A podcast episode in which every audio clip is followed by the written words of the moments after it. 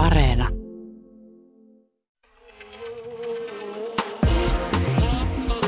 Ylepuhe ja Yle Areena. Naisasiatoimisto Kaartamo et Tapanainen. Täällä varhaiskeski-ikäiset, lievästi ylipainoiset, hieman viinaan menevät feministiystävänne, joilla on jo harmaata tuossa ohimolla. Sä sanot niin kuin noi olisi jotenkin paha asia. Ei kun kehuin. No mutta sitten pari sisään- ja uloshengitystä, aurinkotervehdys, ylöspäin katsova koira ja vielä alaspäin katsova feministi ja sitten valeuutinen jakoon somessa. Hyvinvointiyhteisön ja salaliittoliike Q Einonin yhteys puhuttaa nyt myös Suomessa. Mutta tämä huruukkoinen teoria kaikenlaisesta katalasta kellarissa tapahtuvasta kummallisuudesta, valtaeliitin juonista, liskoihmisistä leviää myös netin äitiryhmissä. Mietimme tänään sitä, yrittääkö tämä salaliittoliike levittää lonkeroitaan maailmalle nyt erityisesti naisten kautta. Vieraksemme saamme sometohtorina tunnetun Suvi Uskin, joka kertoo, miksi some aiheuttaa ahdistusta ja ulkonäköpaineita aikuisessakin naisessa. Ja mitä aikuinen nainen voi tällä asialle tehdä, muuta kuin vaihtaa salasanaa ja heittää muistilapun roviolle rintsikoiden sytykkeeksi. Oi suuria mahtava iso feministi kertoo, miksi miehiä ja lapsia pieru kauan naurattaa, kun nainen suhauttaa ilmansa hallitusti ja häpeilen yksin vessassa hana päällä. No Outi, aletaan päästellä. Kuule, tuota, eipäs pistetä tästä nyt mitään nöyryttäviä jatkovitsejä. Liian, tää, tää, on niinku, tää on liian tosi. Näin on. Millaisia ajatuksia sä olet päästellyt ilmatilaan viime aikoina? Hallitusti. Hana päällä. No en ole sellaista ajatusta pidätellyt. Okei, okay, jatketaan tätä. että jännä elää tällaista muinaishistoriallista aikaa, kun tarvitsemme vielä naisia esikuviksi pikkutytöille. Tässä tyttöjen päivänä sosiaalisessa mediassa tuli vastaan aika paljon sellaisia liikuttavia päivityksiä, että että olen kertonut omalle tyttärelleni tai sukulaistytölleni, että hän voi olla jonain päivänä ihan mitä vaan, vaikka presidentti tai pääministeri. Katson nyt. Niin joo, ihan totta, että esikuvia tarvitaan, mutta samalla se tuntuu jotenkin niin kuin surulliselta tai surkealta, että nainen päättäjänä ja johtajana on vielä niin epänormi ja uutta, että, että siihen pitää niin kuin tottua. Tytöt hämmästelee sitä ja niin kuin, että me niin kuin iloitaan siitä. Niin, mutta ehkä se on jotenkin nyt vaan murtunut niin isosti se, että meillä on näin monta naispäättäjää. Ainahan niitä on ollut mukana politiikassa Miina sillan päästä lähtien, mutta nyt se on jotenkin niin isosti muuttunut, että se tuntuu niin jotenkin suurelta norminpurulta. Mm. Mutta kyllähän se tuntuu vähän sellaiselta, että vieläkö tätäkin pitää käydä läpi, että hei tyttö, sinusta voi tulla mitä vaan. Nyt sen niin näkee, että me ollaan hypätty jonkun niin ojan yli ja nyt me niin uskalletaan riemuita. Jotain niin kuin tällaista tähän niin kuin omaan niin kuin surkutteluun tai hämmästelyyn tästä asiasta liittyy. Kyllähän tämäkin keskustelu, mitä käydään nyt vaikka pääministerin pukeutumisesta ja muusta, niin se kertoo sitä, että me kipuillaan tämän poliitikon kuvan kanssa ja, ja että me arvioidaan myös aika paljon näitä päättäjiä sen sukupuolen kautta. Mm, mm. Mainitsit jo Miina Sillanpää, mutta yksi toinen näistä varhaisista, no vähän myöhemmistä, hänen verrattuna vähän myöhemmistä esikuvista on tietenkin muutama viikko sitten kuollut entinen ministeri Marjatta Väänänen. Ja hänestä hän sanottiin aikoinaan, että hallituksen ainoa mies. Ja se mies oli tässä yhteydessä ilmeisesti kehu. Ja tietenkin näitä niin kuin oikein ikonisiakin päättäjänaisia on, kuten Good Old Maggie, brittien muinainen konservatiivipääministeri Margaret Thatcher, joka olikin sitten niin miehekäs nainen, että hän käytti brittisatireissa miesten vessan pissakourua – kova äijä, kato. Oho. Meidän nuoruudessahan niin suurin kohtelaisuus, mitä saattoi tyttönä saada, oli se, että sanottiin, että sä et ole niin kuin muut tytöt ja sä oot hyvä jätkä ja sä oot mies ilman munia. Yeah. Mutta nyt kun on tämä hallitus, jossa on paljon niitä naisia, oikein pääministeriä myöten ja puoluejohtajistakin valtaosa on naisia, niin ei niitä enää miehiksi pilkata, vaan niitä pilkataan tytöiksi. Joskus syksyllä kirsi tällainen ilmeisestikin poliittisten vastustajien tekemä meemi, jossa alkuperäinen Marinin hallituksen viisikko oli muokattu pikkutytöiksi. Se oli hirveän taidokkaasti tehty. He näyttivät todella pikkutytöiltä. Niin siitä heräsi paljon sitten keskustelua ihan niin kuin rageakin, että se on törkeitä alentamista, viedään uskottavuutta. Ja tämä oli varmaan tämä poliittinen motiivi juuri näin, mutta tiedätkö, mun mielestä se kuva oli niin ihana, että pystytään tähän ja siitä niin kuin esikuvaa pienelle tytölle, että ei pystytte tekin, että tuohon kuvaan te varmasti samaistutte, että mm. Mutta kuitenkin, kun puhutaan, että ministerit on tärkeitä esikuvia pikkutytöille, niin siinä häiritsee mua pikkusen se, että eivät he ole esikuvia pelkästään tai ennen kaikkea. He ovat ministereitä, jotka päättävät meidän yhteisistä asioista. He ovat poliittisia te- tekijöitä, eivätkä vain sinne nostettu katsottavaksi, että kato, tänne pääsee. Mutta totta kai mm. niin kuin on aina puhuttu, että et voi olla sitä, mitä et näe. Niin nyt kun sä näet, että nuori nainen voi olla hallituksessa muiden nuorten naisten kanssa, niin hei, kaikki on mahdollista. Mm. Ja kyllä sillä niin kuin sukupuolella on väliä siellä hallituksessa. Kyllä, koska niin kuin se johtaa sitten muihin tekoihin ja se johtaa myös siihen, että vedetään esimerkiksi muita naisia esiin ja, ja vaikuttamaan. Nythän oli uutinen, että, että tämä meidän nais, naisinen hallitus on alkanut kuulla enemmän naisasiantuntijoita päätöstensä pohjalle ja se on aika konkreettinen teko. Mm. Eikä aleta nyt pitää mitään rättisulkeisia vaikka sosiaalipolitiikasta, hoivasta ja sen rahoituksesta ja niin edelleen, mutta, mm. mutta se just, että kuullaan naisia, niin vaikuttaa myös siihen, että minkälaisia päätöksiä näissäkin niin kuin usein naisia koskevissa asioissa tehdään. Niin, että se keskustelu aina jää siihen, että vaan lasketaan, että no tämän verran on kuultu ja tämän verran kuullaan miehiä ja tämän verran kuullaan sitä ja tätä, että se on niin kuin sellaista tarkkailua, vaan oikeasti yritetään muuttaa sitä asioiden tilaa, joka on ollut aika vinoutunut viime vuosina. Tämä, mitä sä sanoit, on mun just huoli, että onko tämä nyt sitten semmoinen yleinen harhaluulo, että politiikka ja ylipäätänsä yhteiskunnan näkyvien pestien naisistuminen on niin tapahtunut ja se on tapahtunut lopullisesti ja peruuttamattomasti ja muuttanut kaiken. Ja näillä hyvillä asetuksilla sitten mennään maailman tappiin asti. No joo, sitä voi luulla jo, että kaikki on nyt muuttunut.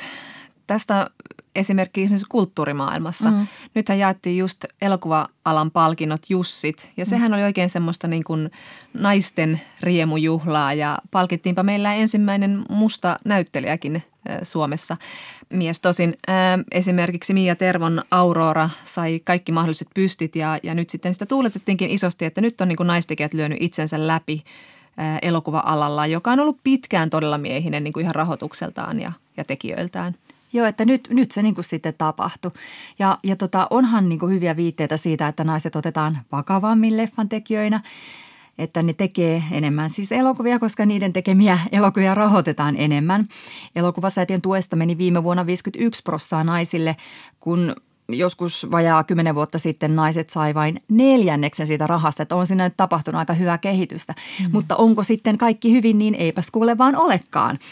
Että, että vaikka naisten elokuvahankkeet saa nyt rahoitusta, niin kyllä se on vielä vähän kuule vittuilun takana.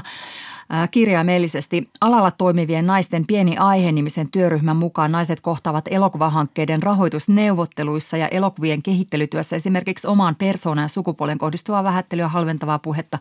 Ja tämä ei nyt sinänsä yllätä, koska tämä on sama riippumatta alasta. Kyllä. Ja Aalto-yliopiston tuoreen Action-hankkeen selvityksessä sitten taas käy ilmi, että naiset saa elokuva-alalla miehiä vähemmän palkkaa ja työllistyy huonommin, saa edelleen vähemmän henkilökohtaisia apurahoja ja tuotantorahaa. Että ei tämä nyt tämä niin kuin pajatso tyhjennetty, vaikka Jussi Gaalassa naiset voittivat parhaan elokuvan ja ohjauksen palkinnot. Mm. Ja on se 51 prossaa. Niin, että ei nyt sitten vaan lähetä niin kuin sinne laakereille lepäämään, että tasa-arvo saavutettu ja niin, nämä niin kuin, ihan menee niin kuin samaa rahaa, että, että vaikka Suomessa kuva poliitikosta tai johtajasta tai elokuvaohjaajasta on muuttunut viime vuosina tai ainakin laajentunut, kun niitä naisia on niin paljon enemmän siellä tekijöinä, niin ei se sitä niin kuin tarkoita, että se naisen asema tai kuva johtajana olisi yhtä betonoitu kuin miehen, eikä se varsinkaan tarkoita sitä, että kaikki tasa-arvon ongelmat olisi saman tien kadonneet. Että nytpä ei tarvita enää tasa-arvoa, kun on pääministeri nainen ja, ja Aurorakin voitti kahdeksan tai seitsemän tai 500 pystiä. Mm. Ja, ja tota, tietenkin meidän ohjelman jatkuvuuden kannalta, niin se on ihan niin kuin myönteinenkin asia. No niin, sähän oot tämmöinen lasipuoli täynnä ihminen selkeästi. Riippuu, onko kuohuviiniä vai karstasta kahvia. Yle Puhe ja Yle Areena. Naisasiatoimisto Kaartamo et Tapanainen. Kas näin. Ja nyt puhutaan siitä, miten myrkyllinen vaikutus sosiaalisella medialla voi olla myös aikuiselle ja aikuiselle naiselle.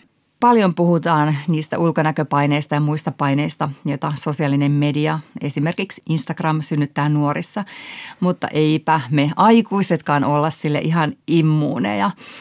Millaisia ulkonäköpaineita? Kyllähän me nyt tiedetään, että ei tähän ikään mennessä, että ihmiset siltä näytä, kun ne näyttää filtreiden takaa. Joo, kyllä. Ja tätä kysymme nyt sometohtorina tunnetulta Suvi Uskilta.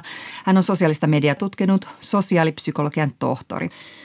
Instagramhan on alustoista tämä kaikista niin kuin estetiikkaan keskittymin ja, ja on ollut ensimmäinen lajissaan tarjoten tällaisia erilaisia niin kuin filtreitä, jotka kaunistaa entisestään. Eli silottaa ryppyjä ja tekee, tekee semmoista pientä promotyötä kuvalle kuin kuvalle.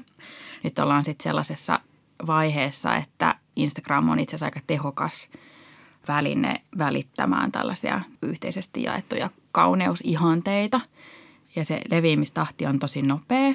Mutta se, mitä me tietysti Instagramin ilmestymisen myötä on huomattu, niin se myös silleen yhdenmukaistaa kaikkea. Et meillä on aika, aika rajatut ne meidän kauneusihanteet, että joko sä mahdut niihin tai sitten sä et mahdu niihin tyyppisesti. Ja ne kohdistuu ne ulkonäköpaineet niin kuin kaiken ikäisiin naisiin ja niin kuin some antaa ne raamit missä sä saat niin kuin toimia ja mikä on hyväksyttävää ja mikä on suosittua ja näyttää sen eteenpäin, että onko tämä validoitu, tämä sun tapa vanhentua esimerkiksi niin kuin mm. sosiaalisesti.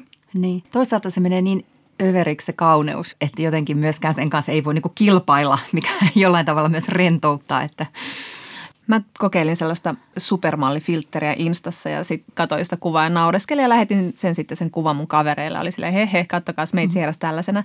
Sitten se kuva jäi mun puhelimeen ja mä huomasin, että mä kävin katsomaan sitä muutaman kerran silleen, että oi vitsi. Sitten mä tajusin, että se alkoi pikkuhiljaa niin kuin jollain tavalla niin kuin vaikuttaa muhun. Et kyllä mä myös uskon siihen, että kun me nähdään jatkuvasti sitä, että ai toikin mun ikäinen nainen käyttää tuota filtteriä, eli kyllä munkin varmaan sitten pitäisi käyttää sitä filtteriä, että mä en ainakaan niin kuin oikein usko ja luota itseni siinä, että mä pystyn vaan naureskelemaan sille asialle ja etäännyttämään, että ehkä se on kohta mulla ihan aktiivisessa mm. käytössä.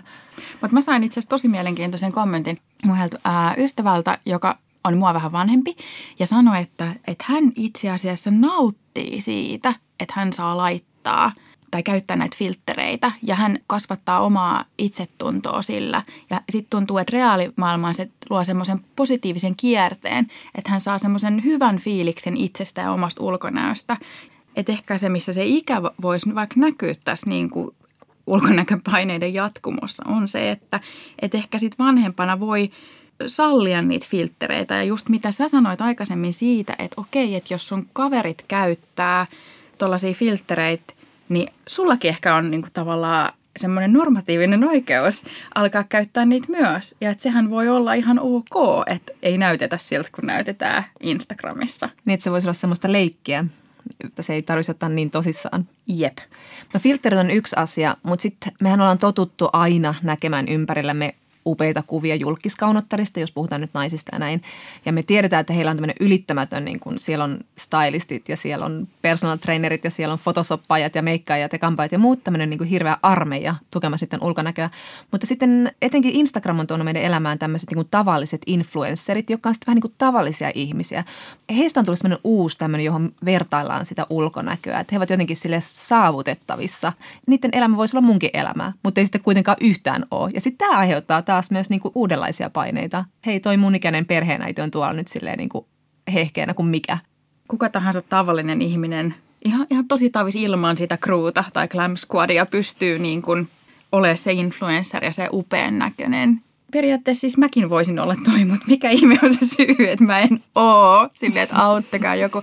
Niin kai se on siis aidosti, että se sattuu enemmän, koska se on silleen, että no säkin voisit, niin sun itse asiassa varmaan pitäisi. Ja mm. että mikä musta on vikana, kun mä en nyt niin kuin tee toisin kuin sitten taas se, että kun se on siellä niin kaukana tähdissä se tyyppi, jolla on, on kaikki setupit siinä ympärillä, että tehdään upein kuva ja sitten vielä photoshoppaillaan ja näin. Niin se oli silloin, että niitä sai rauhassa ihailla ja sitä ei tarvinnut rinnastaa siihen omaan itseen, koska kaikki tiesi, että se on tosi, tosi harvinaista, että on päässyt tuommoiseen mm. kuvaan. Sometohtori Suvi Uski. Sitten on tietenkin tämä muun elämän kauneus sen kauniin ihmisen ympärillä. Et paljonhan Instagramista ja mistä tahansa sosiaalisesta mediasta saa sellaista käsitystä, kun ihmiset laittaa sinne kivoja asioita mielellään. Toki myös paljon avaudutaan vaikeuksista, mutta että elämä on niin kuin kaikilla muilla ihmisillä tosi upeasti paketissa. Ja sitten niin itse voileipä kantapäässä ja voileivän alla legopalikka ja niin kuin ei ole käynyt viikkoon pesemässä hiuksia. Kaverit vittuilee. ja, ja tota, on synkkää. On synkkää ja joutuu maalitetuksi Instagramissa ja jotenkin se niin kuin vertailu siihen somemaailman niin kuin auo, vaikka tietää, että ei kukaan sinne niin kuin laita just tätä päivitystä muuta kuin jossain niin kuin itse ironisessa merkityksessä, niin kyllä se tuntuu. Tämä itse asiassa palautui tuohon, mistä keskusteltiin, eli siihen mun mielestä, että niin kuin tavallinen ihminen on nostettu jalustalle ja, ja säkin voisit olla niin kuin tämä tavallinen ihminen, joka on nyt nostettu tälle jalustalle.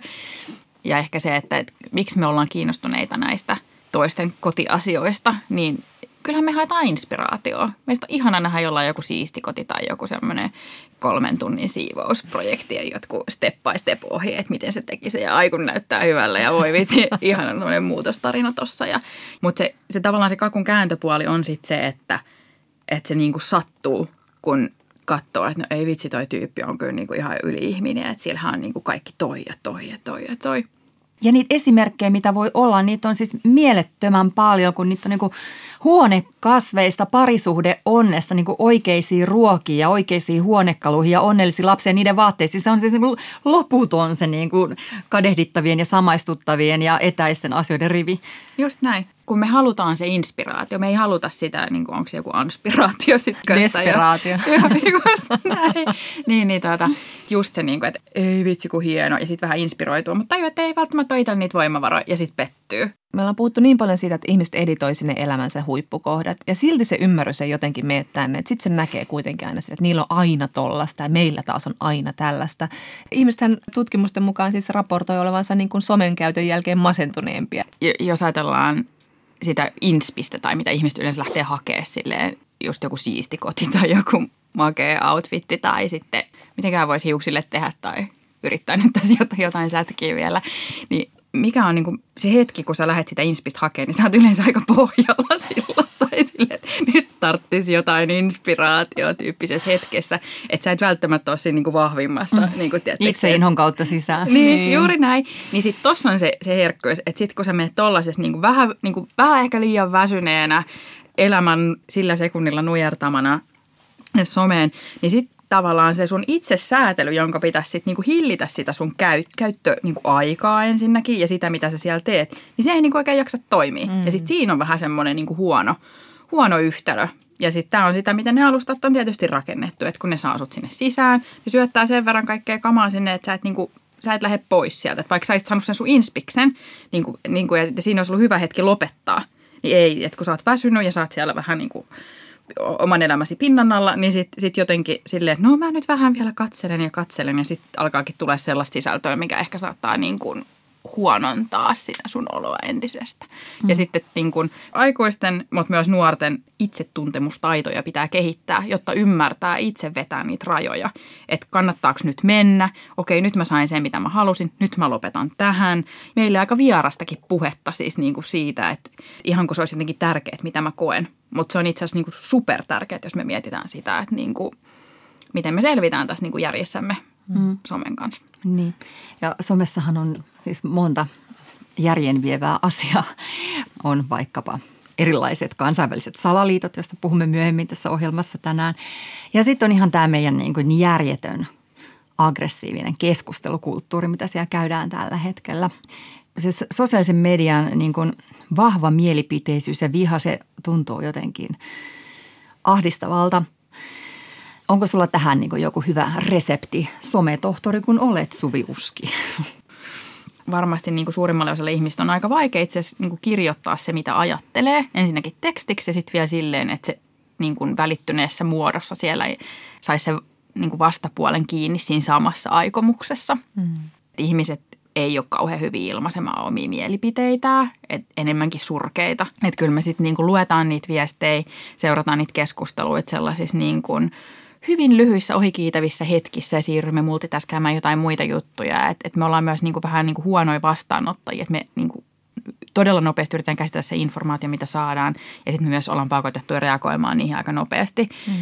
Niin kuin se, mikä on aidosti mielenkiintoista ja se, mihin jotenkin meidän pitää myös niin kuin vahvasti keskittyä, on se, että nämä alustat, haluaa sellaista materiaalia algoritmeille, jotka on jotenkin tosi raflaavia tai tunteita herättäviä, mielu, mieluusti vielä niitä negatiivisempia tunteita, koska ne on, niin kuin, ne on voimakkaampia, koska ne on niin kuin hallitsemattomampia ja ne kiinnostaa. Ja sitten kun tulee tämmöinen niin aihe, josta keskustellaan liikehtien, niin sit sitä näytetään yhä useammalle ja yhä useampi niin kuin random yleisön jäsen niin kuin saattaa provosoitua jostain, mitä siellä on sanottu. Että se vähän niin kuin lähtee kontrollista, mutta että nämä alustat tai niiden algoritmit on, on muotoutunut silleen, että ne haluaa sellaista materiaalia. Se on niin kuin yksi tämän meidän ihmiskunnan isoimmista haasteista mun mielestä tällä hetkellä. Kyllä niin kuin nämä ongelmat, mitä sen mukana on nyt tullut, niin nämä täytyy ratkaista. Ja muuten ollaan aivan tiettymällä tiellä. Miten me ratkaistaan ne? Hmm. Mitä meidän pitää tehdä ensin, niin on silleen, että autetaan ihmisiä ymmärtää itseään. Eli just tätä keskustelua, mitä me käydään tässä, että miksi mulla on paha olo, kun mä katson niitä sohvakuvia kauniista ihmisestä siellä ihanassa täydellisessä kodissaan. Niin kuin tä- tällä tasolla se oikeasti tapahtuu. Että se ei ole mikään sellainen taso, että poliittiset suunnat nyt näyttävät tältä. Ei, vaan se on ihan siellä, mitä meidän niin kuin siellä, siellä, syvässä sielun elämässä tapahtuu. Että meidän pitää oppia kuuntelemaan ja ymmärtää itseämme ja toisiamme niin kuin paremmin. Ja sitä puhetta pitää saada enemmän. Ja sitten toiseksi meidän pitää ymmärtää näitä alustojen toimintalogiikkoja ja sitten niitä kaupallisia intressejä, mitä heillä on. Ja sitten myös sitä niin kuin psykologista voimaa, joka sinne sisään on rakennettu mm. houkuttelemaan meitä ihmisiä tekemään vastoin meidän omaa hyvinvointia asioita. Tässä just tulee sellainen olo, että me eletään jossain diktatuurissa, viiden tämmöisen teknologiajätin diktatuurissa ja meillä ei ole mitään niin kuin keinoja selättää niitä ja ne määrittää meitä ja me yritetään jotenkin räpistellä siellä verkossa. Onko meillä mitään toivoa jotenkin saada tähän jotain tolkkua, että just joku Facebook ja Twitter ja kaikki ottaisi niin kuin jonkunnäköisen niin kuin vastuun. Siinä on otettu pieniä askeleita, mutta miten me saadaan tehtyä vallankumous tässä asiassa, että ne ei ruokisi sitä salaliittoja negatiivista ja hmm. Ehkä silleen painottaisin sitä, että vaikka niin kuin Facebookin katsotaan syntyä ja, ja kehityshistoriaa, niin ei heidän tarkoitus ollut mitenkään paha ja diktatuurimainen dominoida tätä maailmaa, että päinvastoin he on tullut hirveän suosituiksi ja sitten suosion myötä on tullut sitä valtaa ihan hirveä määrä. Tällä hetkellä niin kuin Facebook-yhtiöillä, niin, niin heillä on valtaa enemmän kuin he haluaisi. Heidän pitää tietenkin olla vastuussa näistä asioista, mutta se on niin iso määrä vastuita, että me ei pystytä edes käsittämään, että minkälaisista niin kuin erilaisista vaikuttamisen keinoista me tässä puhutaan. Niin ja sitten se, että ei voi välttää niiltä lainalaisuuksilta itsekään, että alkaa sitten laittaa sinne sellaista niin kuin humble bragia, eli kerskuu jollain asialla silleen tämmöisen niin kuin mukanolon tapahtuman kautta. Tai sitten, että niin kuin kuratoi sinne Instaan just aivan ihania arkikuvia. Tulee semmoinen, että mikä minä olen, kuka minä olen ja millainen ihminen minä olen, koska tuntee niin syvää ristiriitaa siitä, että, että niin kuin mitä sinne tuuttaa. Millainen on aito minä ja voiko somessa olla aito? Ei siellä voi olla aito. Että vaikka kuinka paljon haluaisi olla aito ja ihan, ihan oma itsensä, niin se ei niin kuin teknisesti eikä psykologisesti ole mahdollista. Mm. Ja sitten meidän pitää esittää aitoja mm. ja sitten se on, niin kuin, se on niin kuin oma taiteenlajinsa. Mutta toiset ihmiset on niin kuin luontevampia siinä kuin toiset ja, ja varmasti niin kuin sitten taas sellaisia syvempiä syitä, mitä voi miettiä, tutkailla sitten taas tämmöisessä niin kuin laajemmassa globaalissa mittakaavassa on se, että me ollaan aika tämmöisessä niin kuin individualistiseen suuntaan pyrkivässä kulttuurissa ja sitten siihen liittyy tällaiset kysymykset siitä omasta merkityksestä ja omista niin kuin, kysymykset siitä, kuka minä olen ja mitä minä teen ja miten tämä nyt erottaudutaan, kun kaikki näyttää kuitenkin aika samalle sitten ja just toi tämmöiset individuaaliset tämmöiset henkilöbrändin rakennukset on saanut mut niin kuin ainakin siis jotenkin kokemaan syvää tämmöistä vastenmielisuutta somea kohtaan viime aikoina, että mä en enää niin kuin osaa, osaa olla siellä. Mä en osaa postata sinne mitään, koska kaikki kuulostaa multa feikiltä tai joltain niin kuin itsekorostukselta eikä miltään niin kuin yritykseltä niin kuin solvia ystävyyksiä tai pitää yhteyttä tai käydä keskustelua, koska mä en enää osaa olla siellä oltuani siellä 15 vuotta. Mm, mutta se voi olla myös se, että miten mä koen sen, niin se some on muuttunut tosi paljon. Että se kulttuuri on kehittynyt. Se on saanut tietynlaisia muotoja, jotka on vahvistunut. Että se on muuttunut sellaiseen suuntaan, missä sun on vaikea ehkä ilmasta ittees. Ja niin kuin mä luulen, että aika moni voi samaistua tuohon. Sit, ja sitten tietysti voi olla, että vähän ne alustat, missä on, on sen suuntaisia tai niitä on vielä tuunattu sitten taas teknisesti siihen suuntaan, että ne vahvistaisi sen tyyppisiä juttuja. Mm. No Suvi Uski, sometohtori, jos me ei niitä oikein osata sieltä tarjottimelta mm, niitä niin kuin tapoja valita olla jotenkin sosiaalisessa mediassa järkevästi tai mikä se sana nyt voisi ollakaan, niin luuletko että me opitaan vai onko tämä tie viemässä meitä vaan syvemmälle helvettiin? Hmm. Tätä voisi jotenkin pohtia myös sellaisesta niin kuin psykologisen identiteetin näkökulmasta myös, että, niin kuin, että no voidaanko me olla siellä somessa vähän huonompia. Että voisiko sallia itselleen vaikka sen, että olisi vaan ihan tavallinen oma itsensä. Onko pakko olla jotenkin niin kuin fancy upea. Olisi lohdullista ajatella, että kynnys ei nousisi niin isoksi, että, että olisi mahtavaa, että voisi ilmaista itseään erilaisilla tavoilla ja niin kuin saada itselleen semmoista hyvää voimaanotusta hmm. ja spirittiä elämään ja saada sitä hyvää inspiraatiota, inspiroida muita, mutta että silleen, että se ei tule sillä kustannuksella, että on jossain ahdistusikioasennossa sitten niin kuin kotona lattialla itkeskelemässä joka päivä. Yle Puhe ja Yle Areena. Naisasiatoimisto Kaartamo et Tapanainen. No niin, ja jatketaanpa sitten tällä mieltä ylentävällä teemalla, mitä tulee internetin pimeisiin nurkkiin. Juu, sä oot Jonna varmaan törmännyt Instassa, kun olet siellä ollut sitä henkilöbrändiäsi kiilottamassa mustapilvi pään päällä. Niin tällaisiin vetoaviin, kauniin värisille pohjille kirjailtuun meemeihin, joissa osoitetaan huoli siitä, miten seksuaalirikoksiin liittyvä lakimuutos uhkaa nyt lasten oikeuksia. Tai kuinka lapselle pitää opettaa, että turvallinen aikuinen ei pyydä lasta pitämään salaisuuksia. Ja sitten joku häsä siihen, että lapset ovat pyhiä tai jotain tämmöistä. Mä yleensä skippaan kaikki huoneentaulumaiset kommentit siellä, mutta, mutta siis tämmöistähän on tietysti oikein kannattavia hankkeita. Ja siitä sitten on kiva katsoa, että mihin tämä lasten pelastussaitti oikein johtaa. Mitä siellä halutaan? Joo, no ne tosiaan on sisäänheittotuotteita tämmöiseen joukkoharhan huuruiseen maailmaan Q-anonin eli Q-anonin salaliittoliikkeeseen. Ja meitä nyt täällä naisasiatoimistossa mietityttää, että onko tällä myös jotain tekoa sukupuolen kanssa. Yritetäänkö siellä sisään naisen kautta naisen sieluun ja perheeseen ja sitä rataa? Joo, nyt on puhuttukin paljon maailmalla ja Suomessa siitä, että miten tämä niin Q-Anon ja sen yhteys pastelliväriseen instamaailman ihanuuteen, miten se on oikein tapahtunut? Mm. Tämä Q-Anon pastelliruttohan on pandemia, joka alkoi levitä myös maailman joogasaleille jo viime kesänä.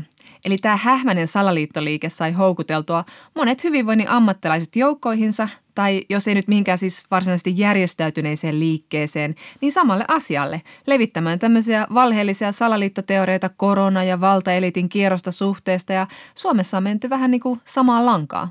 Joo, koronarajoitusten vastaisen mielenosoitukseen nyt lokakuussa osallistui monia hyvin näkyviä hyvinvointibisneksen keulakuvia, jotka on vähän nyt tässä niin kuin myös sosiaalisessa mediassa profiloituneet hieman tämmöisen disinformaation levittäjänä, mikä tulee koronaan.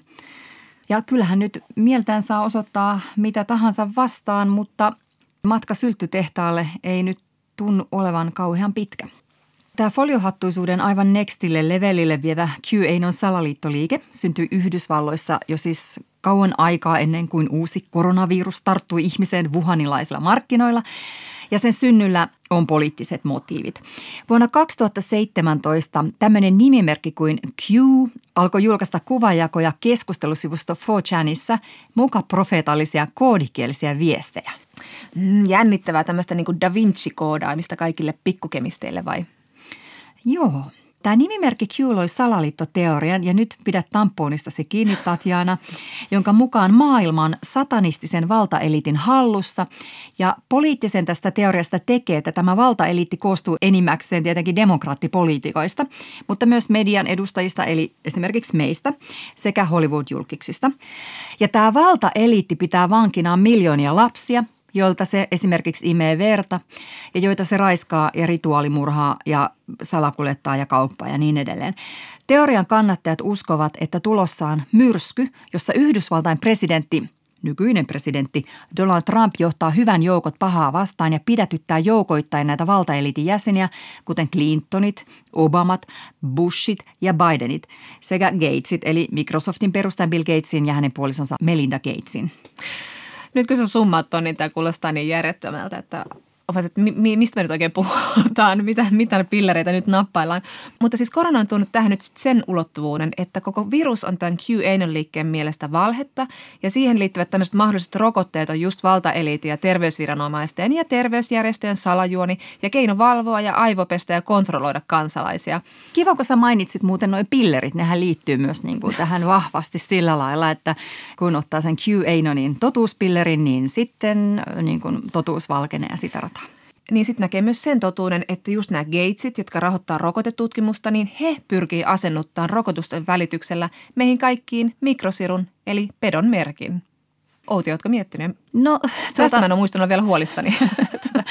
Vähän hiljaiseksi vetää, mutta ajattelin vaan sitä, että kun meidän kissalle laitettiin mikrosiru, mm kyllä voin vannoa, että sen verran uskalsin vilkaista, että oli niin kuin normaalia suurempi se neula. Että tota, Käypä kirjoittaa toi jonnekin sinne niin, palstalle. Niin, että huomio, huomio, seuratkaa neulan paksuutta.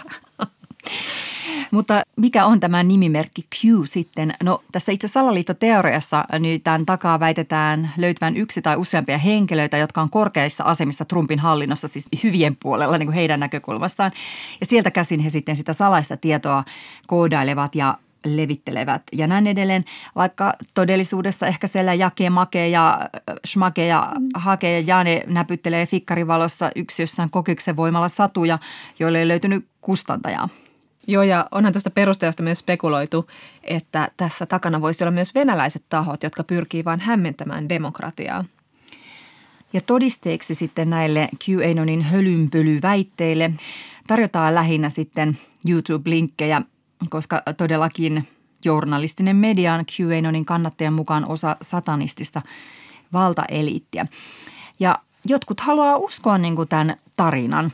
Ekaksi tähän tarttui oikeisto, tämmöinen ehkä vähän äärimmäisempi oikeisto, sitten evankelikaalit ja sitten äärimmäiset libertaariyhteisöt, eli tyypit, jotka haluaa niin sanotusti huolehtia omista asioistaan ilman yhteiskunnan sääntöjä. Mukavaa väkeä joka tapauksessa mutta kuten näkee hyvin erilaista. Eli voi niin kuin siinä mielessä myös muistaa tässä asiassa sen, että tässä ei ole mitään keskusjohtajaa. Että siitä ei niin kuin kannata rakentaa myöskään semmoista niin kuin suurta jär, järjestäytynyttä organisaatio, joka kontrolloi ihmisten askelia. Mm-mm. Koska sit siitä voi tulla myös se olo, että se on vahvempi ja, ja vetovoimaisempi kuin onkaan. Mm-mm.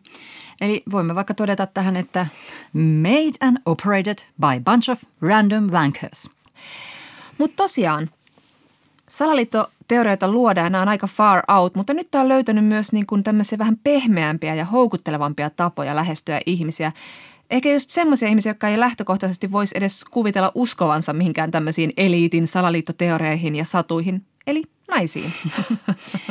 Niin, puhutaan siis pasteli QAnonista, jolla viitataan QAnonin rantautumisen jooga- ja hyvinvointivaikuttajien sekä uushenkisyydestä kiinnostuneiden piireihin. Ja tämä pasteli etuliite, hän viittaa näiden piirien suosimaan värimaailmaan just siellä some- ja blogipostauksissa sekä mainonnassa. Joka sitten vetoaa myös naisiin.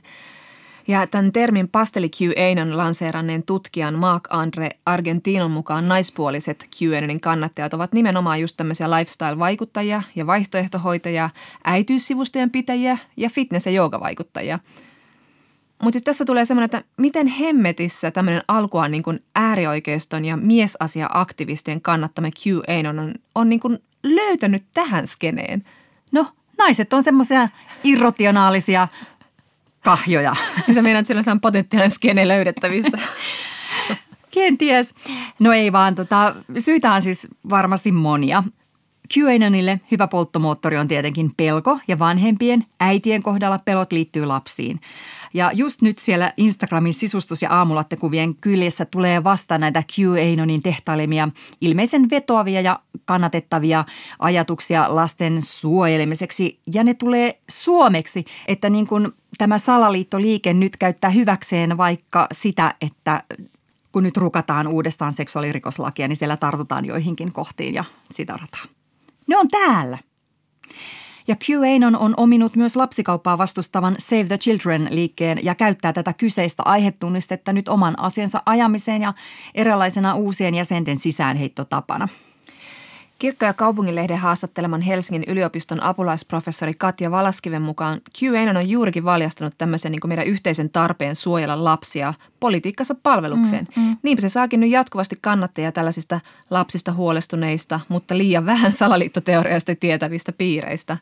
Moni onkin nyt valppaasti ottanut ruutukaappauksia näistä esimerkiksi Instassa vastantuleista houkuttelevista postauksista ja tehnyt niistä tällaisia vastameemejä, jossa on vedetty tekstin yli rasti ja jonka päällä lukee QAnonin sisäänheittomateriaalia. Ja sehän on aivan niin kuin mainiota, koska QAnonin valheet ja teoriat, niin ne on levinneet tosi tehokkaasti just vanhempien keskuudessa ainakin Yhdysvalloissa nyt koronan aikana. Eli erilaisissa äiti- ja vanhempainryhmässä niitä alettiin heti siellä keväällä jakaa. Ja mä luin tästä niin kuin aika kylmäävän tarinan.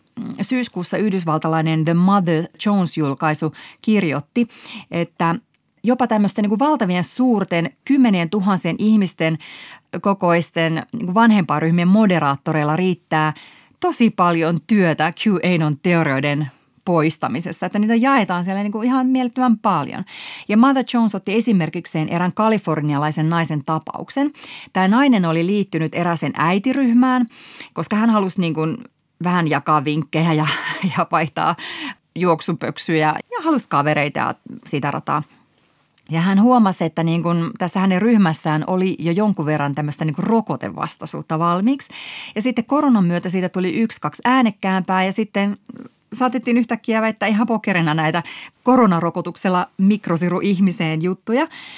Siis ihan QAnon kamaa, mutta seuraavaksi siinä ryhmässä alettiin sitten käyttää QAnonin aihetunnisteita hashtag Save the Children, hashtag Pizzagate ja hashtag Wayfairgate.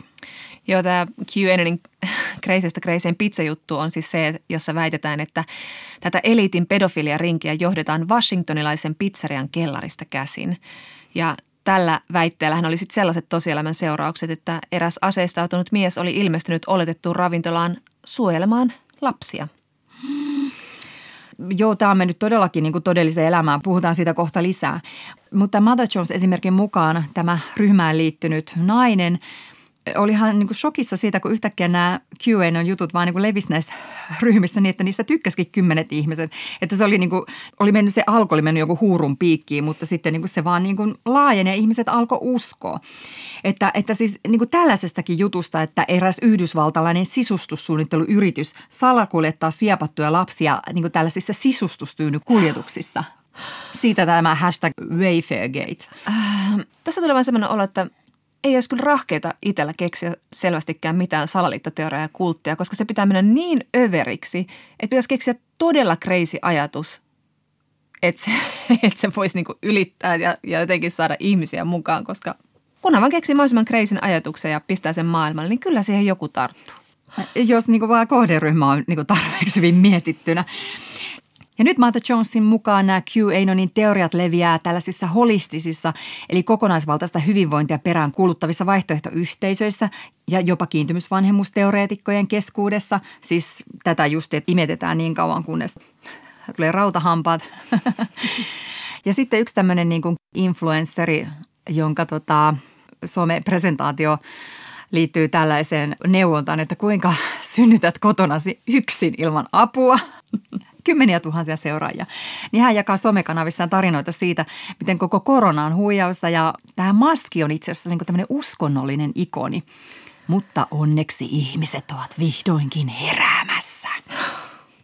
Hikoiluttaako Jonna?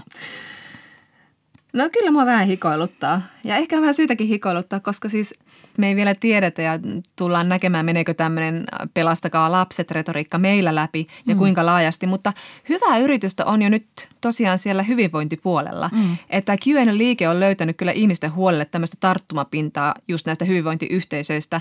Ja sillä tämä, niin tämä henkisyysbisnes on ihan mahtavaa maaperää, mm, mm. koska siellä niin kuin, tämmöiseen uushenkisyyteen ja New Ageen ja esoteerisuuteen ja vaikkapa joogaan liittyy vahvasti sellaisia niin kuin itsehoidon filosofiaa ja joissain tapauksissa myös tämmöistä niin kuin lääke- ja rokotekriittisyyttä. Niin ja salaliittoteorioiden ja henkisyyden hybridi ei tosiaan ole mikään uusi ilmiö ylipäätänsä, vaan sitä on jo vuosia ennen QAnonia kutsuttu konspirituaalisuudeksi. Yksi tunnetuimpia esimerkkejä siitä lienee juutalaisten salaliittoon uskoneiden natsien okkultismiharrastus, josta on keskusteltu sitten jo lähes 80 vuotta.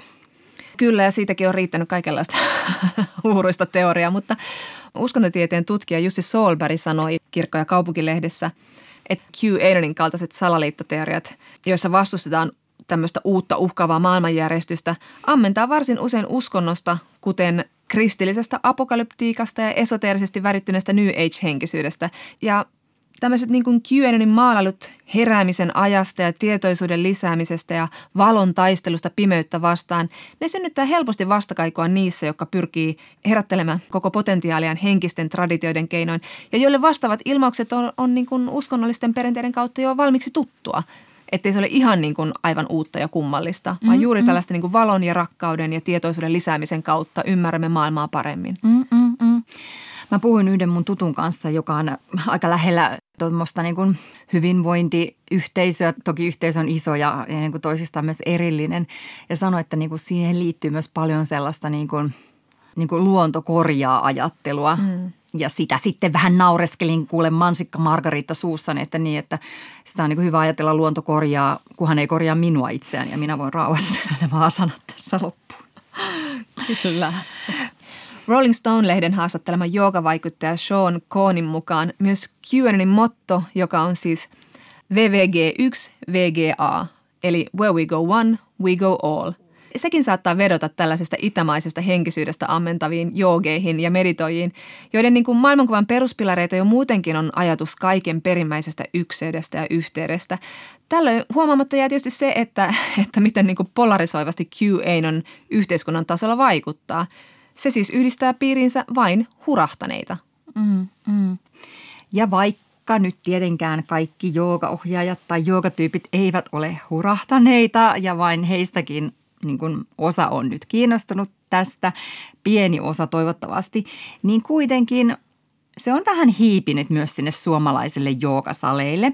Ja tästä on kirjoittanut esimerkiksi joogaohjaaja ja hyvinvointi-influenssari Mia Jokiniva blogissaan. Joo, Mia Jokiniva kirjoitti, että tämänhetkinen koronan kokonaan kieltävä ilmiö koskettaa joogamaailmaa valitettavan paljon ja viime päivinä on nähty opettajilta ja studion omistajilta erilaisia tiedettä, akateemista tutkimusta ja medioiden toimitustyötä vähätteleviä ulostuloja, jopa sodanjulistuksen kaltaisia pamfletteja. Niitä lukiessani silmäni olivat pudota. Ja tämä on tosi huolestuttavaa, koska monia joogaohjaajia monet sitten joogaharrastajat vähän guruttaa ja katsoo ylöspäin.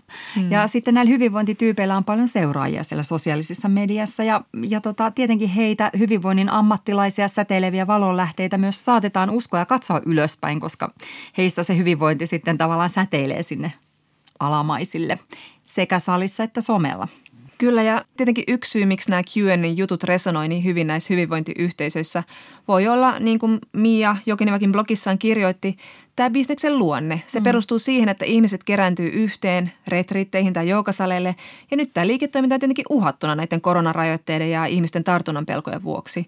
Niin tätä taustaa vasten niin ei ole mitenkään kovin yllättävää, että, että just siellä Helsingin kansalaistorilla 10.10. pidetyssä niin sanotussa terveysmielenosoituksessa nähtiin paljon niitä jooga- ja hyvinvointialan yrittäjiä. Siellä protestoitiin koronarajoituksia, maskeja vastaan ihan näillä Q-liikkeestä tutuilla teemoilla. Ja sitten siellä tilaisuuden puhujissa oli juuri näitä niin tunnettuja hyvinvointivalmentajia. Kirsi Salo esimerkiksi sanoi pitävänsä kasvomaskeja yhtenä kansalaisten orjuuttamisen muotona. Kuulostaako QAnonilta? No kuulostaa yhdenlaiselta mielipiteeltä, jonka voi ihan pitää itsellään. Se voisi rutistaa semmoiseen niin kuin pieneen, äh, pieneen tiedät, semmoiseen niin kuin rapisevaan pakettiin ja tunkea vaikka tunkea. johonkin lady holinsa. Jonne valo ei paista. Ai kauhean. Ja tietenkin siis on ihan ok arvioida ja arvostella kaikenlaisia niin kuin koronatoimia suosituksia Onhan meillä puheen ja valituksen vapaus. No joo, voisin tässä itsekin lausua jotain maskisuosituksesta synnyttäjille. Mutta. no, kyllä, mutta on aika vastuullista varmistaa, ettei jaa valheita ja aiheuta turhaa hässäkkää, niin kuin jonain keulakuvana tuolla niin kuin torilla huutamassa tai somessa jakamassa disinformaatiota. Mm-hmm. Tässä kuitenkin on jonkinlaisena tähtäimenä kuitenkin just aiheuttaa semmoista epäluuloa ja epäluottamasta viranomaisia kohtaan, eli siis käytännössä horjuttaa demokratiaa. Ja vähän tuntuisi onnistuvankin. Mutta mun mielestä tässä oli kuitenkin semmoinen että se kiva puoli, että kun meillä suomalaisilla on silti onneksi vielä jonkinlainen niin kuin usko ja luottamus viranomaisiin, niin Kirsi Salo, joka on tosiaan hieman tässä profiloitunut antimaski henkisenä, niin kuitenkin hän laittoi Instagramiin – kenties siellä oli myös jotain muutakin valheellista pylpyrää ja näin, mutta laittoi kuvan siitä, miten hän omalla joogasalillaan tai hyvinvointikeskuksessaan tai jossain mittaa etäisyyksiä noilla Siis mitalla aivan siihen niin kuin tuskastuneena. Turvavälejä. Kyllä, kyllä. Että toivoa on, että vaikka pannuttaa ja tulee jaettua yhtä sun toista tuolla ja huuhaa ja puuhaa, niin kuitenkin niin kuin hän silti mittaa haittaa. No joo, mä toivon, että jos, jos Pasteli Q on Suomeen rantautunut tai rantautumassa, niin me saadaan siitä hyvin tämmöinen vesitetty suomalainen versio. Semmoinen nöyrä, viranomaista kuuleva, niin. pikkasen epäilevä. Niin. Hyvinvointibisneshän on naisten bisnes. Kaksi kolmasosaa hyvinvointialan yrittäjistä on naisia. Et jos se on niinku yksi syy siihen, minkä takia niinku nämä koronarajoitukset nyt niinku resonoi se, että työ menee, niin onhan korona kurittanut muitakin naisten aloja siis erilaisia palvelualoja, että yrittääkö hän tämä kuu sinne seuraavaksi. Kun mä oon huomannut omassa niin kuin sosiaalisessa mediassa nyt jo sen, että vähän tämmöisiä niin kuin QAnonin kaltaisia henkisiä koronateorioita koskevia linkkejä jakaneet naiset, jotka on just lomautettu tai jääneet koronan takia työttömiksi joltain naisaloilta kun, kun sitten tämä elämä on ankeutunut vielä niin kuin tätä myötä, niin onhan se ymmärrettävää, että tulee sellainen vastareaktio, että onko tämä korona muka niin paha, että sen takia kaiken pitää mennä paskaksi. Ja sitten jos siinä omassa elinpiirissä ei näe edes mitään sairautta, niin sitä uhkaa on vaikea ymmärtää, että silloin se uhkaa vaan se työttömyys. Mutta sitten taas se, että ei näe sitä sairautta, johtuu tietenkin näistä niin kuin meidän torjuntatoimista – niin ja kyllähän se niin kuin jokaisen meidän arjessa tuntuu välillä tosi turhauttavalta ja hankalalta ja, ja ottaa pannuun nämä kaikki rajoitukset ja maskit ja muut. Mutta että onneksi kuitenkaan nyt ei ole nähtävillä, että tämä tämmöinen salaliittoajattelu olisi leviämässä missään niin kuin palvelualoilla tai sitten olisi jotenkin muokattu sitä puhuttelevaan viestiin. Mm. Vielä. Vielä. Mutta kun se nyt kuitenkin on tullut hyvinvointialalle ja myös tämmöisiin äiti- ja vanhemmuusryhmiin, niin – Onko tämä niinku, Q-Anonin pastelipuoli nyt sitten tämmöinen niinku salaliittoteorian naisten osasto tai tämmöinen niinku seksuaalivähemmistösegmentti? Et kun perinteisesti nämä salaliittoteoriat on niinku värisyttäneet just miehiä, niin kuin mekin ollaan tässä ohjelmassa puhuttu, mutta nyt on sitten löydetty todellakin keino, jolla puhutellaan naista. Niin no, mä varoisin nyt essentialisoimasta tätä kuitenkaan naisten jutuksi, koska hyvinvointibisneksessä on myös paljon miehiä, ja sitten on niin kuin aina vaarana levittää semmoista misogyynistä, naisvihamillista kelaa naisista just näinä irrationaalisena hurahtelijoina. niin kuin vähän jotkut erätkin saattoivat tässä vähän vitsailla äsken. Ja varsinkin kun nytkin näin mututuntumalla, niin jokaista rokotekriittistä Q ei nahtavaa influencerinaista vastaa joku influencerimies. Mutta sitten se, mitä miettii tässä, että, että tietääkö nämä ihmiset, jotka tälleen niin kuin pastelin värisesti jakavat tällaista, tällaista vaikkapa nyt maskikriittistä materiaalia, niin tietääkö ne, kenen lauluja ne laulaa, hmm. kun ne vähän niin kuin pelaa tämän QAnonin pussiin? Niin, no jo aikaisemmin mainittu kirkko- ja kaupunkilehden haastattelema apulaisproffa Katja Valaskovi tosiaan niin usko, että ei ne tiedä. Niin, ja ei nyt ainakaan meille niin kuin järkeville, viranomaisiin pääasiassa luottaville suomalaisille tuu ehkä ekana mieleen, että tässä jotain liskoihmisteoriaa tuetaan, mm. joka perustuu johonkin niin kuin hörhön salaliittoliikkeen oppeihin, kun kritisoi maskin käyttöä. Mm-mm. Sillä tavallahan se QAnon just käyttää ihmisiä hyväkseen tai ainakin niin kuin hyötyy, koska ei ole tätä lähdekritiikkiä. Et se, niin kuin se, oikeastaan se ainoa yhteys siihen QAnoniin on se, että sitä materiaalia jaetaan – ja näitä meemejä ja teorioita ja pylpyröitä ja ties mitä. Ja sitten se kuitenkin sitten pelaa sen salaliittoliikkeen pussiin. Se hyötyy ja kasvaa ja leviää siitä. Mm. Joogi Mia Jokiniväkin kirjoittaa, että en usko, että monetkaan suomalaisjoukit ymmärtävät, kenen pussiin pelaavat nyt niin sanottuun totuuteen ja vapauteen tähtäävillä postauksillaan, se jää ehkä käsittämättä, että useimmat nykypäivän salaliittoteoriat on tehtailtu jossakin ihan systemaattisesti. Eivät suomalaiset vaihtoehtopiirit ole keksineet tätä nyt kannattamaansa valon ja rakkauden ja tiedostamisen teoriaa siitä, että koronaa ei ole ja meidän pitää vapautua pelosta ja kontrolloivasta hallinnosta. Teoria esiintyy melko tismalleen samoin sanankääntein USAssa, Kanadassa, Australiassa, Venäjällä, naapurimaassamme Ruotsissa ja monessa muussa maassa. No joo, toimittaja, trolliasiantuntija ja tietokirjailija Jessica Arokin on kirjoittanut siitä, miten tämän koronasalaliittoteorioinnin jäljet johtaa lukemattomissa tapauksissa Venäjälle.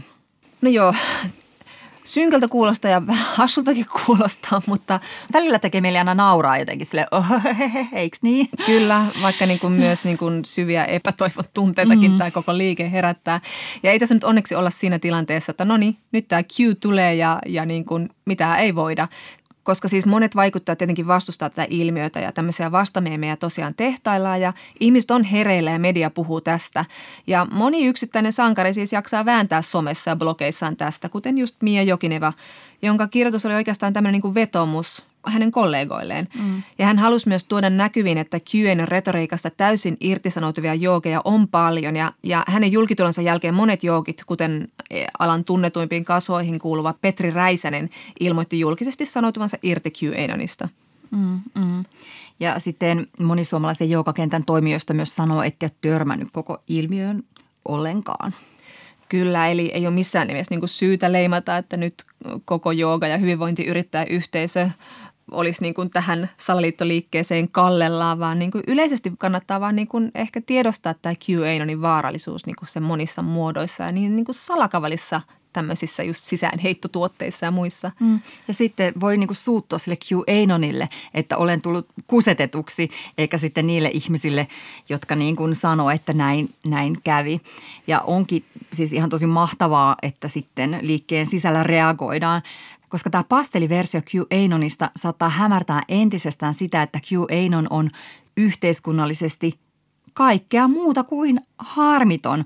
Se sisältää muun muassa misogyynisiä, rasistisia, juutalaisvastaisia elementtejä ja niin kuin todettu, uhkaa monilla tavoin yhteiskuntarauhaa. Ja vaikka meillä ei ole niin kuin kasvoja, ei ole niin kuin tämän liikkeen keskushenkilöitä, ei ole ketään, mitä me voitaisiin niin kuin osoittaa tai osoittaa hänen arvojaan, mutta tavallaan kuitenkin on. Ainakin QAnonin poliittisesta agendasta kertoo paljon se, että se nostaa sankarikseen presidentti Donald Trumpin ja presidentti Trump ei ole missään vaiheessa halunnut sanoutua irti tästä liikkeestä, vaan päinvastoin hän on kiitellyt sen kannattajia isänmaallisuudesta ja uskollisuudesta hänelle. Ja tämä poliittinen voima, joka liikkeen avulla on tämän Trumpin käyttöön luotu, niin se on itse asiassa varsin merkittävä. Ainakin näin sanoo Kirkko- ja kaupunkilehden haastattelema tietokirjailija Rysky Riiheläinen. Mm. Hän myös heittää ilman kysymyksen, että mihin tuo poliittinen voima sitten käytetään ja suunnataan, jos Trump häviää vaalit. Niin, mikä on tämän salaliittoliikkeen suunta? Että eihän tämä porukka mihinkään katoa, vaikka heidän suuri myrskynsä tai Trump ei olisikaan enää siellä niin kuin maailman keulakuvana. Niin, tämä on vähän niin kuin asia, mitä mä en edes pysty ajattelemaan, että mitä tapahtuu seuraavaksi. Mm. Mitä tämä liike meinaa? Mä laitan niin kukkaseppeleen päähän ja ajattelen vaan sitä Anu Kantolan Hesarin kolumnia, jossa se sanoo, että elämme ääriliikkeiden aikakauden viimeisiä viikkoja. Ja kohta alkaa uusi aika, jossa Yhdysvallat etsii ratkaisuja ilmastonmuutokseen, sovittelee maailmanpolitiikassa ja taistelee syrjintää vastaan. Om. Joo, tota mä manifestoin universumilta as we speak – Sydneyn yliopiston tohtori Francesco Pailo sanoi australialaiselle SBSlle, että QAnonin ydinkannattajajoukko odottaa lähitulevaisuudessa sisällissotaa, ei enempää eikä vähempää. Ja myös Yhdysvaltain liittovaltion poliisi FBI on määritellyt QAnonin kotimaisen terrorismin uhaksi. Guardianin mukaan liike on linkitetty erilaisiin väkivallan tekoihin ympäri maailmaa. Nämä kannattajat on uhkaillut poliitikkoja, toteuttaneet jopa kidnappauksia ja ainakin yhden murhan. Niin, niin. Että niin kuin tällaisia yhteyksiä niihin hähmäisiin pizzerian kellariväitteisiin ja sisustustyynyjen sisällä salakoletettaviin lapsiin tai rokotusten myötä mikrosirutettaviin ihmisiin tai maskien kautta leviäviin viruksiin ja niin kuin mitä kaikkea. The Atlantic-lehden mukaan näiltä sosiaalisen media- ja blogosfäärin alustoilta puuttuu sellaiset niin kuin – sellaiset visuaaliset tunnusmerkit, jotka me ollaan niin totuttu yhdistämään salaliittoteorioihin erikoistuneisiin sivustoihin. Ja siksi näillä lukijoilla on just suurempi vaara niellä tämmöinen kauniissa, naistyypillisessä estetiikassa tuleva paketti hölynpölyä suodattamatta sitä lainkaan. Mm, mm. Ja sitten lehden mukaan tämä Instagram on just todennäköisesti se paikka, jossa käydään just seuraava suuri taistelu misinformaatiota vastaan. Mm. Eli ei pelkästään ulkonäköpaineita, vaan myös pitäisi niinku taistella jotain tulevaa niinku sisällissotaa vastaan. Mulle tämä QAnon on ollut jotenkin niin tänä helvetin koronavuonna niin kuin liikaa. Että niin ei ole liikaa. totta. Tällaistakin. Niin ja siis niin paljon kuin mekin ollaan päivitelty aikamme sivu skientologia-kulttia, joka perustuu näihin L. Ron Hubbardin aivan sekopäisiin äh, skifi avaruusihmisiin, niin jotenkin masentavaa, että tällainen vaan niin kuin tulee uudelleen ja jalostuu. Ja sitten pelottaa, että onko tässä uuden tämmöisen ison liikkeen alku. No siis mä oon miettinyt tätä kanssa, että niin kuin, voiko tästä QAnonista tulla vastaava? Tuleeko siitä kirkko? Ja kuka silloin on pastori? Kuka on suuri pelastajahahmo? Voiko se olla joku, joka on kohta mahdollisesti käytettävissä toisiin tehtäviin? Outi, sä kuulostaa pelottavasti joltain sallitta teoreetikolta. Hashtag pedon merkki. Hashtag Amerikan presidentinvaalit viikon päästä. Mä haluan sanoa vielä loppuun mun lempihashtagin. Hashtag Pizzagate is real. Älä, ei, ei, mitä helvettiä. Aina kun mä näen sen, niin mä rupean naurattaa niin paljon, että tämä koko Q tuntuu ihan pikku pullanmuru sieltä, jonka voi puhaltaa pois pöydältä. Yle Puhe ja Yle Areena. Naisasiatoimisto Kaartamo et Tapanainen. No mutta, nyt on naisasiatoimistossa aika avata farkunnappi ja päästää vatsa rauhassa lepäämään reisien päälle, sillä on aika avata keho suuren feministin viisauksille. Kysymyksiä voi lähettää osoitteeseen naisasiatoimisto at yle.fi. Tällä kertaa ei naurata nimimerkillä on tullut kysymys kaasuttelusta. Luin yliopistolehdestä, että miehen pieru on mielletty muun muassa rationaalisuuden kritiikiksi, joka on näyttänyt hienostuneisuuden hulluuden. Mutta naisen pieruahan ei saisi olla edes olemassa.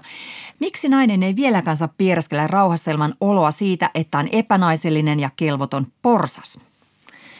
Me konsultoitiin tässä visaisessa kysymyksessä feministisen salaseuramme päästöasiantuntijoita. Iida-Maria Peltokangas ja Iida Nousianen ovat tehneet pierukäytännöistä parisuhteessa Kandin tutkielman Tampereen yliopistolle. Ja kyllä, kyllä. Miessukupuolelta piereskyllä perinteisesti suvaitaan enemmän kuin naissukupuolelta.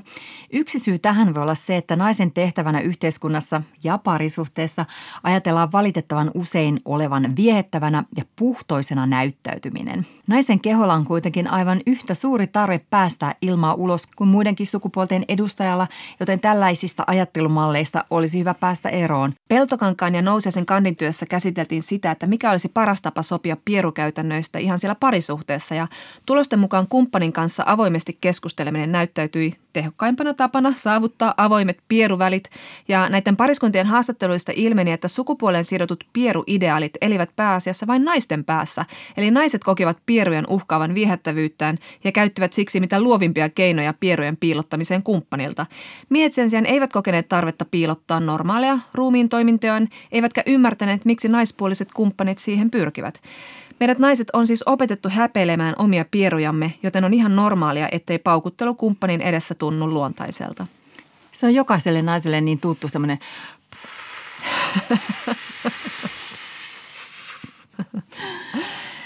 Iida-Maria Peltokangas ja Iida Nousiainen suosittelevat haastamaan omia ja yhteiskunnan käsityksiä naisellisuudesta ja ruumiin toiminnoista.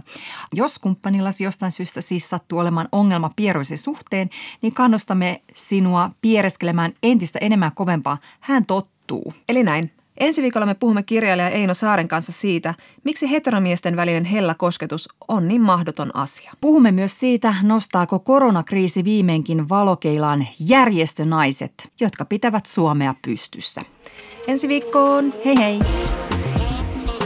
Yle Puhe ja Yle Areena.